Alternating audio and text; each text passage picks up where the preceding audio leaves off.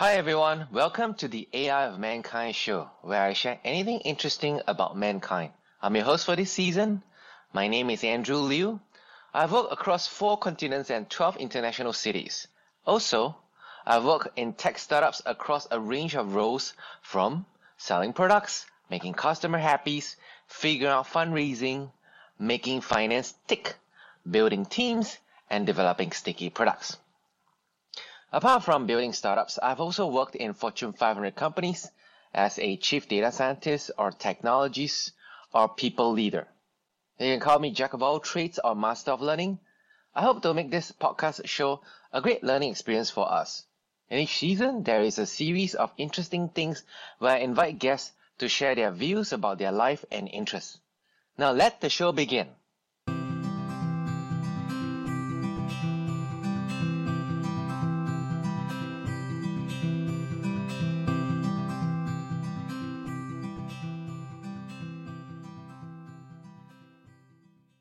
Oh, thank you very everybody for coming to the show. Kindly allow me to mention my guest. Allow me to do a bit of short introduction here. So my guest today is my wonderful mate, Shannon. So Shannon is a filmmaker and entrepreneur. She's the first Singaporean to win a BAFTA, which is the British Academy of Film and TV Awards, and an Annie Oscar for animation for a short animated film she produced called Poles Apart, starring Helena Bonham Carter, which is this series in Harry Potter, Sweeney Todd about climate change in the Arctic. She was also selected for Entrepreneur First, one of the world leading talent incubators slash venture capital company, where she explored various ways in which media and technology can work together to move the industry forward.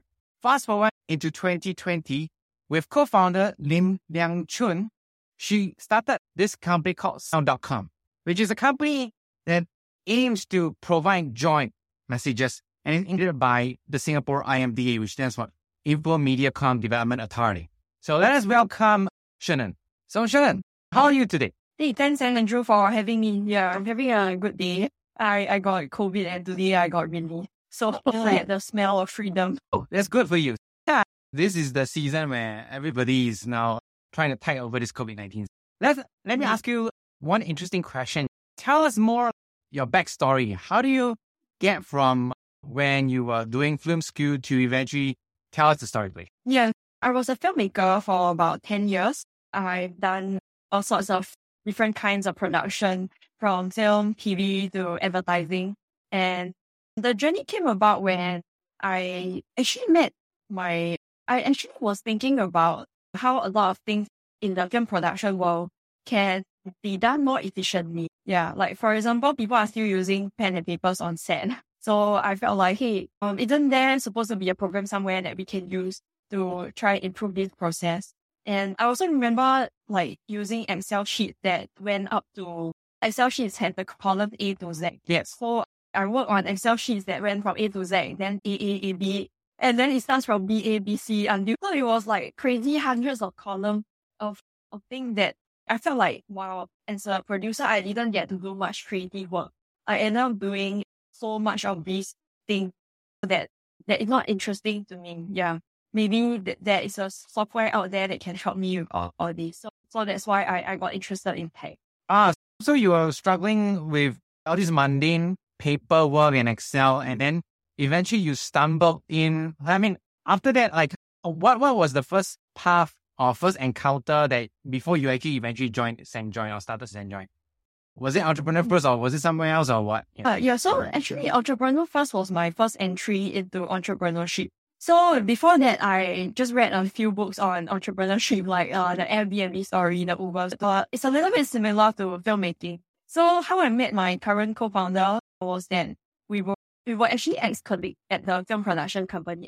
So one one day he said no, he he doesn't really know what a producer does. So he asked me what does a producer do. So I said, oh, we go and find funding for the short film. We look for people to come aboard the film, like writers, directors. We write a script. We have the blueprint. Then we go into production and then we do the marketing and distribution for the film. So he said, Oh, you are an entrepreneur. I'm like, am I? What's an entrepreneur? So, so that's when he, he gave me all the books to read. Then I read it. I was like, oh yeah, actually these are quite interesting. He was the one who suggested that he entrepreneurship is similar to the process that you're doing, except that it iterates a lot more and a lot faster. Because a, a film product has an end goal, but an, uh, a company doesn't really have the that the clear end. Like you keep reiterating according to what the consumers want. Yes, that actually got me quite excited. I was like, okay, what what would be a film that never ends? Let's try doing this. Yeah, and so I applied to entrepreneur first, and that was my first entry into entrepreneurship. Yeah, I explored a couple ideas in there, including using AI to do like a script breakdown so we can help to schedule things more easily. Yeah, so I thought of a, a couple ideas at Entrepreneur first, but they didn't really pan out. So actually, I went back into filmmaking for a couple months.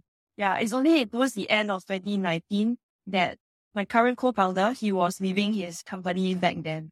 And we are like, oh, okay, since both of us are like, like jobless now, okay, let's try do something together.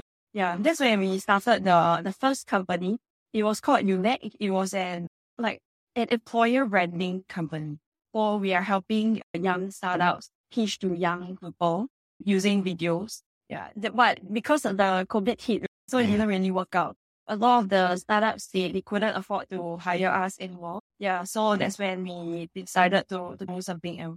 Yeah, because I, I remember the days when I met you and Liang Chun, you guys were trying to do some employer branding videos. Mm. And then, like you said, because of COVID 19, maybe startup companies, they were strapped for cash.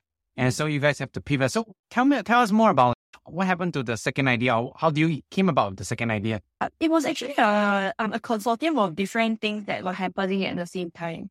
Yeah. So one of the triggers was my co-founder, LC. He wanted to send something special back to his mom in Malaysia because you were like in different countries back then. He didn't get to see his mom for Mother's Day, wanted to send her a special gift.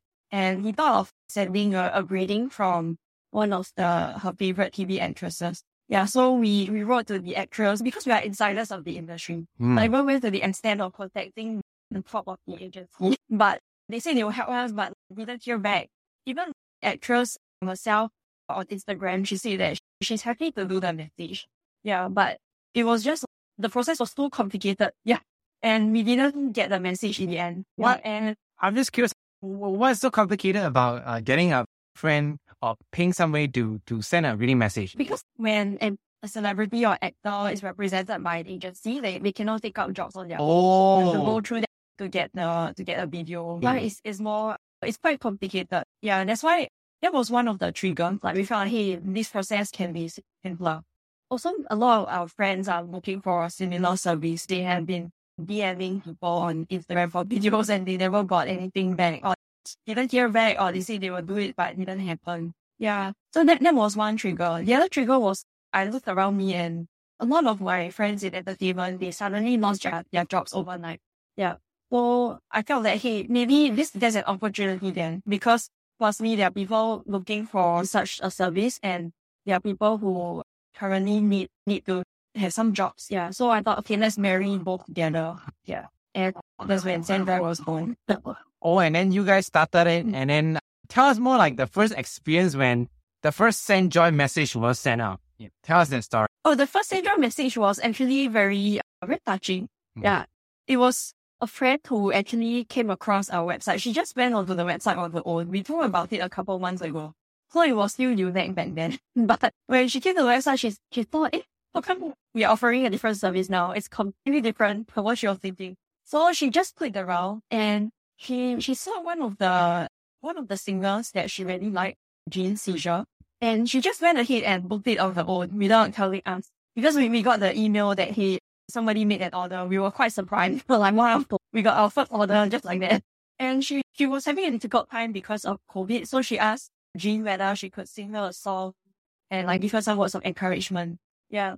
So initially when we got these creators on board, the our requirement was like, okay, you just make a 30 seconds video, like just cheer somebody up in 30 seconds. But Jean made the video and came back with something that's five minutes long. Yeah. Then she even sang an original song. Wow. Yeah. Yeah, it was called Scar. It's a very cathartic song. In fact, later that year, Send Joy me, we commissioned her to make a full song on it. Yeah. Now there's a full song on Spotify. Wow. Okay. Yeah, because it was the first Send Joy video and she wrote that beautiful song. So we're like, okay, let's commission you to write the whole thing. So a couple months later, Quack Ventures came in and they were one of the first people who believed in us and we were quite grateful that so early on we had some interest. We hope you enjoyed our engaging discourse with the BAFTA winning filmmaker and tech entrepreneur Ser En in today's podcast episode. We've traversed a unique journey from the film industry to tech entrepreneurship, reflecting on the transformative ventures she's launched. One thing's for sure, in a world reshaped by the COVID 19 pandemic, innovation is key, and En exemplifies that through her endeavor. Send joy. This thought provoking discussion undoubtedly redefines your perspective on adaptability, creativity, and the necessity of innovation in these unprecedented times. Now, as we transition into part two of our riveting conversation with Ser En, prepare for a deep dive into the digital future of entertainment. Our discussion will cover everything from the rise of NFTs to the digital transformation of the film industry in the cloud era. You'll also hear Ser unique insights on the challenges and opportunities of these paradigm shifts, including the potential role of NFTs in supporting creators and the double-edged sword of digitization in tackling piracy while revolutionizing the industry. If you thought today's episode was a game changer, just wait until you hear what's in store for part 2. Be sure to join us for another electrifying episode as we continue to challenge the status quo and redefine the entertainment landscape. Stay tuned. Hi guys, thanks for listening to this podcast. If this is the first time you are tuning in, remember to subscribe to this show. If you have subscribed to this show and love this episode, please share it with your friends, family, and acquaintances. See you later and see you soon.